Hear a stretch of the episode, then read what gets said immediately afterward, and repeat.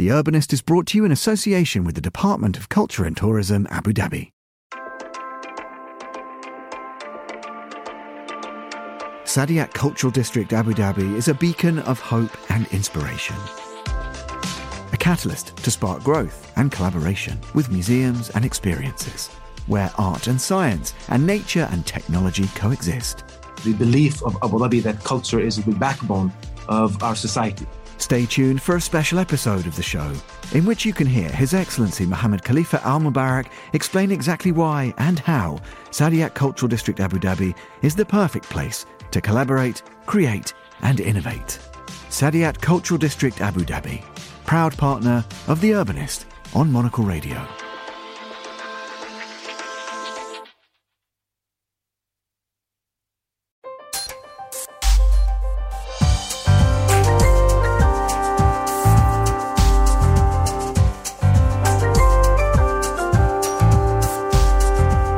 Hello and welcome to The Urbanist, Monocle 24's programme all about the built environment and how to make our cities better places to live in. I'm your host, Andrew Tuck. Coming up.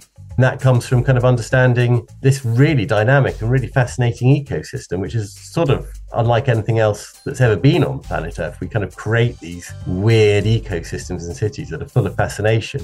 Nature and our cities are deeply connected, but as urban areas grow, how can we ensure that this link is not severed? This week we're in Bangkok for an ode to public spaces on a grand scale as we explore one of the Thai capital's newly opened forest parks. We're also in the United States, where a hiking trail skirting downtown Philadelphia serves as a reminder to invest in green spaces.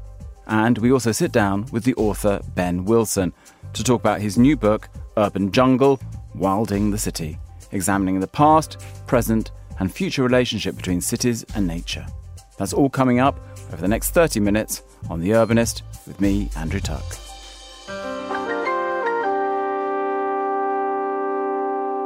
We begin this week's episode in Thailand. Local authorities in Bangkok have been on a quest to turn it into a greener city. Recently, the Metropolitan Administration has partnered with civil society and the private sector to help turn unused land into small pocket parks. And while this is a much welcomed initiative, it's important that the city continues to invest in developing public green spaces on a grand scale too. Monocle's Asia editor, James Chambers, paid a visit to the recently opened Benjakitti Forest Park in Bangkok and sent us this report.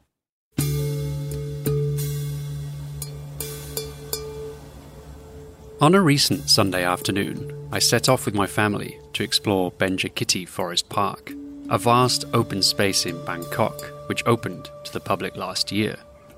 We only arrived in the Thai capital a few months ago after relocating from Hong Kong, but even in that short space of time, I've already lost count of the number of conversations I've had with people who have been blown away by the addition of this giant and genuine green space in the centre of one of Asia's most chaotic cities.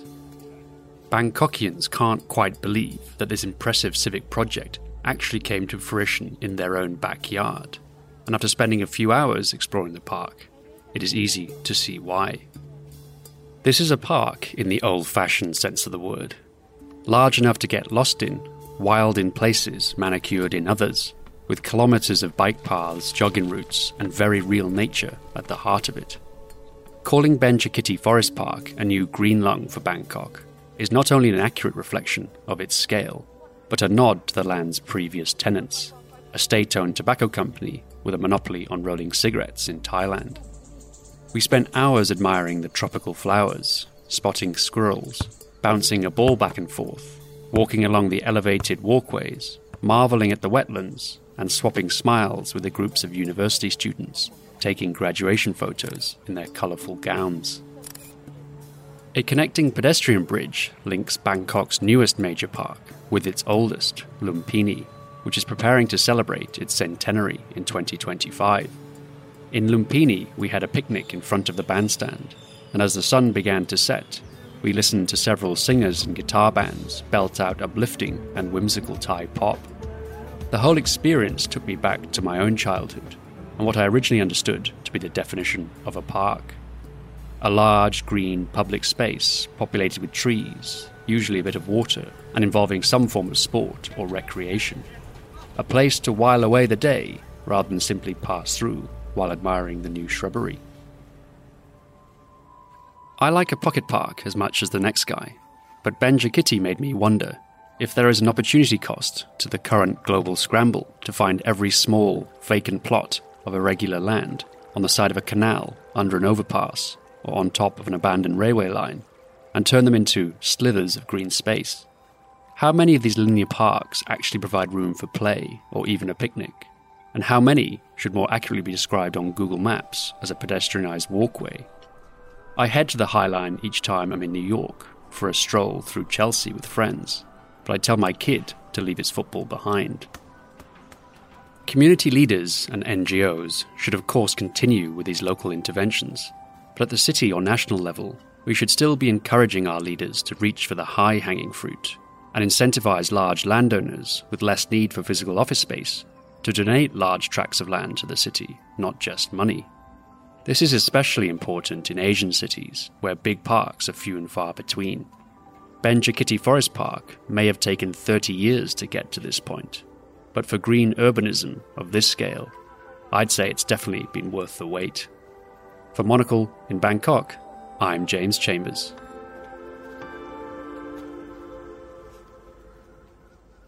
Monocle's Asia editor, James Chambers, there, musing on the joys of exploring nature within our cities.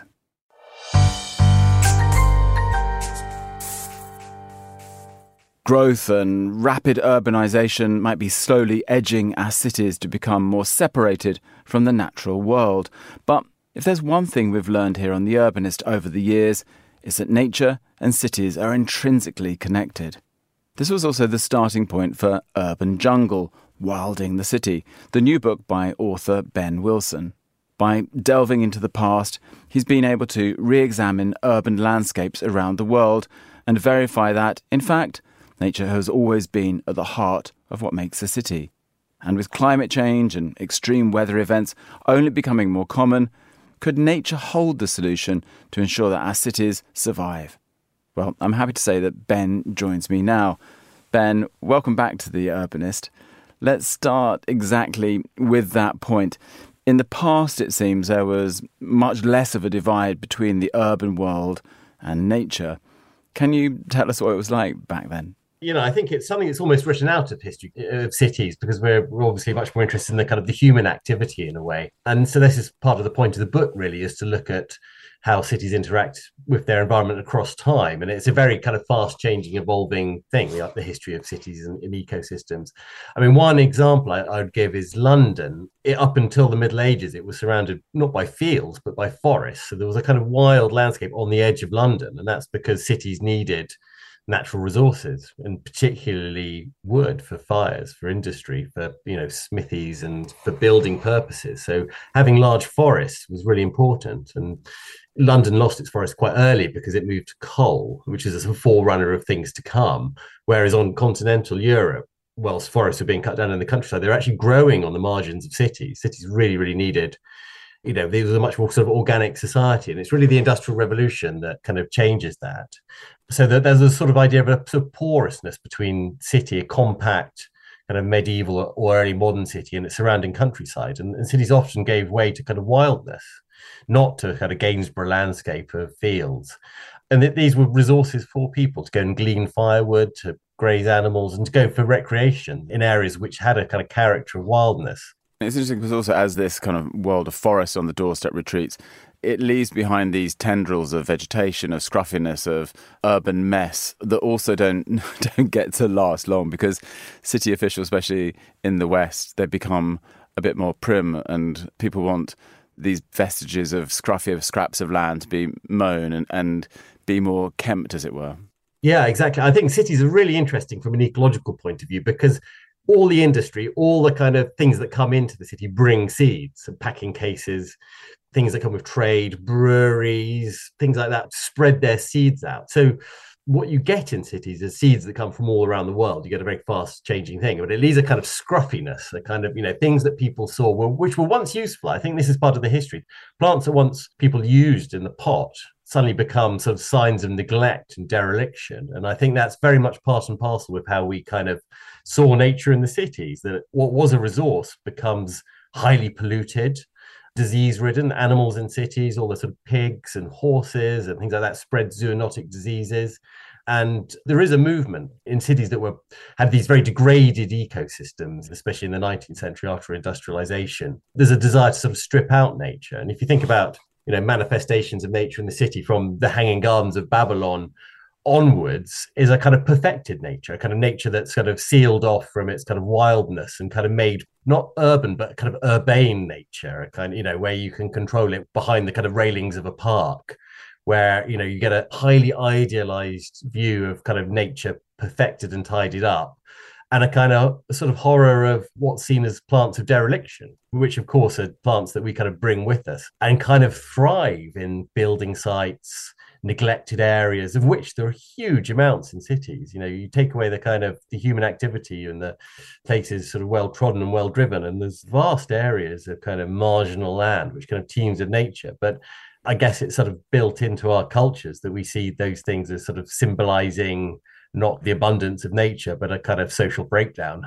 I guess even now, when we think of rewilding our cities, of the need for green space, we tend to think of the, the the new park practitioners, the people who are building public realm that looks probably quite nice. But what's fascinating in your book is you, you give a, the great example of what's happened in the areas around LaGuardia and JFK in New York, where you'll never regain what was lost in the draining of swamplands, but actually, nature does take hold even on top of actually rather polluted soil and chaos. And maybe that if we find some acceptance of this, do you think that's a way of us moving forwards? The great kind of pioneering studies of urban ecology really come from the Second World War, when there was huge amounts of destruction in cities and areas that people had seen as very sterile suddenly kind of bloom with life. And, of course, that nature was always there but it, because it symbolizes kind of recovery from a disaster that people were suddenly interested. Berlin's a good example because it you know the realities of the cold war meant it was sealed off. So people went to study the kind of very fast changing kind of nature that manifests itself in cities and in sort of neglected sites and the kind of plants that kind of are able to survive disasters of which the city could be seen as, as a disaster for nature. But nonetheless there are plants that come and and exist amongst us. Now, whether we can kind of get rid of our kind of aesthetic preferences for the kind of neat, regulated, almost sanitized kind of city and coexist or learn again to coexist with kind of wildness in cities is entirely up to us. But we know the kind of plants from all these studies from the Second World War onwards, we know the kind of plants and also animals that can live with us and there's lots of examples where you can create urban meadows based you know on our sort of ecological knowledge of what thrives in cities and try and make it a kind of beautiful landscape all those kind of grass verges that could be converted into sort of micro meadows or even you know tolerating building sites. You know, the cities are in a constant state of metamorphosis. You know, there's lots and lots of building sites left over. In the Netherlands, they kind of incentivize what they call temporary nature, where they let a building site lay fallow for a few years because that's when you get a sort of fast succession of plants. The other way to look at it is we kind of need these plants as a way of kind of dealing with climate change and the flooding of cities that we need to kind of break up the kind of the hard surface of cities to find places for water to go. And these kind of tough urban plants that have adapted themselves to live with us or have come across the world and kind of seen the city as an opportunity, they're the kind of plants that actually will fill those gaps. And if we manage, it sounds ironic, you know, or contradictory, but the idea of kind of managed wildness is something that people are experimenting with and finding new places in cities, including on rooftops. You know, in Australia, they they're sort of wilding all those huge amount of area which is sort of redundant in a way which is the kind of areas alongside roads and roundabouts and things like that. It's just you know a lot of what we're trying to do i think in cities is or people who are far-sighted is to exploit these empty spaces these uh, edges that kind of run alongside our activities and create these kind of wonderful marginal land which crisscross the city like a kind of green grid so ben we should jump to the heart of the book so the I presume the, the reason that you felt the need for this book to be written is because you see in these marginal lands, in the choices we're making now, and by referencing history, we could make some wise decisions about how we, as you say, tackle climate change, tackle the runoff water, tackle flooding. Is there embedded, do you think, in your book a bit of a manifesto about how we go forwards in consideration of, of greenery, of nature, of, of wildness in our cities? Yeah, I hope so. I hope I want to sort of change, make people see cities in a different way and sort of discover the nature that does sort of exist in the cracks of the concrete or in, in unlikely places. And the more you look, the more you see.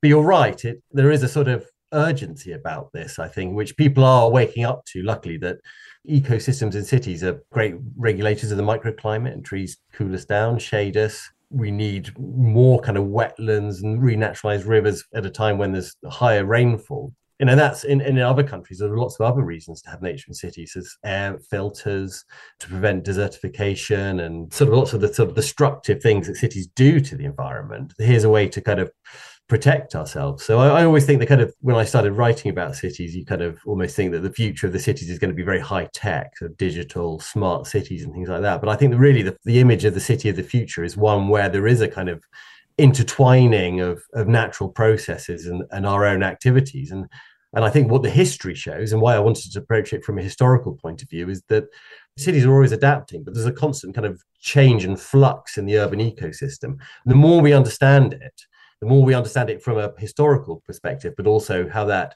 dovetails with our own need for adapting cities to the realities of climate change, is that we do have a toolkit and a way of knowing how to do it and what plants thrive, what animals can coexist, and what little interventions we can make to sort of open up the city to nature. You know, during the lockdowns when things quietened down, animals came back pretty quickly. In some countries, they have rope bridges that allow primates to navigate the city, or in Australia, creating underpasses for koalas. There's all kinds of ways that we can relatively cheaply and in a way that satisfies our own craving for nature makes cities entirely different. It just takes sort of you know a willingness for us to do it. And that comes from kind of understanding this really dynamic and really fascinating ecosystem which is sort of unlike anything else that's ever been on planet earth. We kind of create these weird ecosystems and cities that are full of fascination but we can do a hell of a lot more. I mean i think that's the message of the book is that this is a real sort of experimental phase where we can really understand and, and reimagine the city in the time of climate change. It was interesting reading the book, though, Ben, because there's lots of points where you walk us up to information that you suddenly realize there are more complicated decisions to be made. For example, you might just imagine that you step back and let nature take over. Well, oddly, what may win in that battle is a vine or a, a creeper that kills all else before it. Or you imagine that the existing park network will be robust in helping us defend ourselves, but actually many of them are just parched grass come summer and don't support much habitat for animals and things. And the other fascinating thing was how many times you, you point out that this was the first time a piece of research had done, even like counting the kinds of plants and things that uh, exist in our gardens. There is a toolkit, but we, we don't quite know what we've got in some cases. Yeah, I, th- I think we kind of really are. You're right. We are standing at a way of understanding this. And I think parks are a good example that often they're much less biodiverse than anywhere else, but there are ways that we can kind of use science to adapt them, but without falling into a trap of kind of either sort of accepting kind of nature red in tooth and claw. It is, you know, these are human landscapes, but there is a way, and you know, I, am really, really convinced of this that we can kind of find these ways and re- resolve some of these contradictions and see how things evolve because i think one of the messages of the book is that this is really fast changing kind of place the city not just for humans there's a sort of cosmopolitanism in the human realm but also in the plant and animal realm and you know you stand still too long and things have changed very dramatically so yeah i think there are pitfalls we've constantly throughout history i think tried to green cities and often we've done it in a ways that don't sort of maximize biodiversity or our own protection, we do it simply for aesthetic reasons. But there are ways that we can make things productive, and we shouldn't be afraid of making those kind of experiments in a way and seeing what works and what doesn't. And I think go around the world and you find lots of different kind of examples of the ways that people are integrating nature in lots of different ways. So I think, you know, look at other cities, see how they're doing things, and there's ways of sort of sharing that knowledge and sharing the kind of the interest but i think we should kind of get passionate about it and curious about it because that's that's kind of what leads to political change and it's interesting how you know, whether you're a Singapore really welcoming the otter, or if you're a, a London neighbourhood who's now championing the, the arrival of different species of birds, that it becomes a kind of a tool for saying that you're doing well in the world and you're doing the right things. But as you went round the world, leave us with a, an example of something you have seen, a practical measure that people have taken in recent years that struck you as a as a wise move in how we, we negotiate this wilding the city? Well, I mean, there are lots of great examples. I think New York's really interesting because it after Hurricane Sandy, this was a place that filled in, you know, vast sort of treasure trove of wetlands and marshes, and sort of destroyed ninety percent of them. Now, there's the calls for restoring a functional ecosystem to New York after it's destroyed so much. And they're not the words of a kind of eco warrior, they're the words of the US Army Corps of Engineers who are desperate to kind of restore some of the marshes. So on the sort of the edges of New York, you're beginning to see the beginnings of a re-emergent kind of artificial green semi-aquatic wetlands, place like Newtown Creek in Queens, which was the most polluted river in the world at one point, with the biggest sort of oil spill in US history, is now this sort of post-industrial landscape, which is becoming green around the edges, where the kind of the bulkheads and piers and concrete is giving way to a kind of greener edge to the city. And I think that's where you find a really kind of inspiring change and a wonderful contrast between the kind of the skyscrapers of Manhattan and a kind of re-emerging marshland and an acknowledgement that our sort of Promethean phase of urbanization, where we thought we could kind of engineer our problems out of existence, is giving way to a new thing. So I, would locate my kind of fascination and interesting with it in places like that, where you're beginning to see a, a wilding, not a rewilding, but a kind of wilding on very human terms, but which has this kind of great kickback for nature as well as, a, as an interesting and fascinating kind of consequence of that.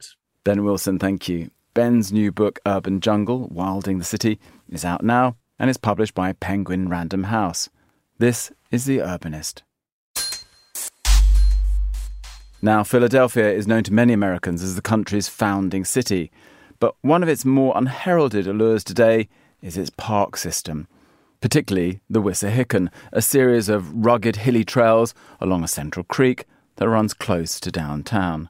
With cash strapped Philadelphia struggling to invest in its parks, the upkeep is supported mostly by volunteers. Monocle's Chris Cermak visited the Wissahickon and spoke to some of the people determined to protect the future of this natural urban oasis. Let's walk. All right, let's go for a little walk. Yeah. the Wissahickon is part of a 64 square mile watershed. So that's all the land that drains into the Wissahickon Creek. Two thirds of the Wissahickon watershed is in Montgomery County, one third is in Philadelphia. And Wissahickon Trails, we steward the Montgomery County portion. Since 1957, we've protected just under 1,300 acres of open space in the upper part of the watershed. We have 12 nature preserves, 24 miles of trails, and the Green Ribbon Trail, which is what we're walking on right now, that is a 12 mile trail that starts up in Upper Gwynedd Township and goes down to connects with Forbidden Drive in Philly. For Gail Farmer, executive director of Wissahickon Trails, it's the fact that the Wissahickon is so accessible that makes it unique. It gives people in Philadelphia a connection to nature that not too many urban dwellers have, and an appreciation of the importance of sustainability as a result. People who walk this trail aren't what you'd call like, you know, hikers. Um, but yeah, they walk the trail because it's it's they can walk there from their house and it's beautiful, which is special. And I, and I think the trails, having this network of trails, like we have 24 miles and this Green Ribbon Trail that runs through a bunch of the municipalities, you know, it helps us as an organization with Wissahickon Trails do our work because we it gives us a constituency that you know has a personal connection with what we're trying to do. A big part of Gail Farmer's job is improving the park's stormwater drainage, both to protect the area from flooding and to provide drinking water for the surrounding community. Some 350,000 Philadelphians rely on the Wissahickon for their drinking water. And attention to the issue of storm flooding really came to pass after two rounds of serious flooding in the city put a spotlight on the Wissahickon Creek. You know, we had two storms, and one in 2020 and one in 2021. Our headquarters flooded twice, lots of people's homes, roads. I mean, the flooding was extremely damaging throughout the upper watershed. And prior to 2020, if I use the word stormwater management to any average community person, their eyes would glaze over. You know, boring post 2021, after Ida, I mean, people are talking about it, people are thinking about it, people are showing up about it. And so when people are talking about it, you know, the municipalities, the local elected officials, they pay attention. That's my experience. And it's not just about drinking water and storm drainage either. Montgomery County to the north is currently working on a cross county trail that would span some 17.5 miles from the Schuylkill River in Philadelphia all the way up north.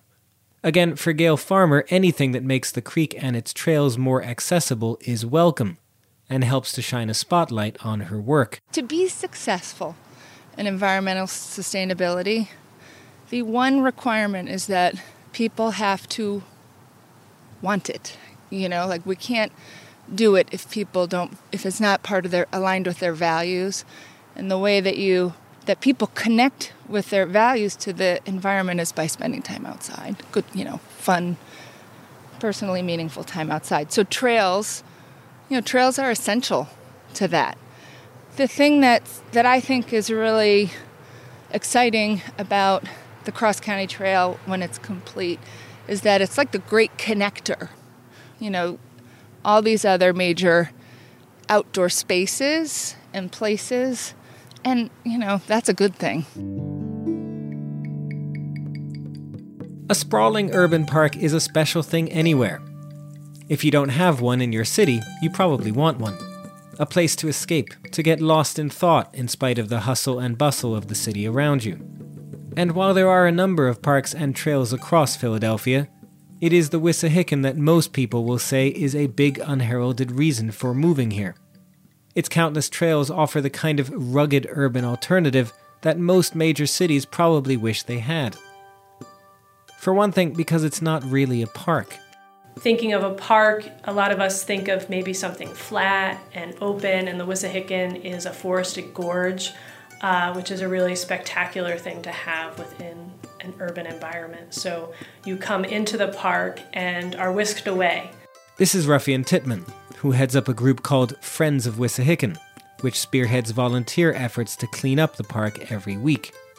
And though it's done in partnership with the city of Philadelphia, it's really the community that shines through here. We have anywhere from 800 to 1,000 volunteers every year who come out. So we have staff that are kind of organizing and coming up with projects and um, training and networking with volunteers to get them out there uh, pretty much almost every day of the week. FOW is almost 100 years old. We'll be celebrating 100 years in 2024.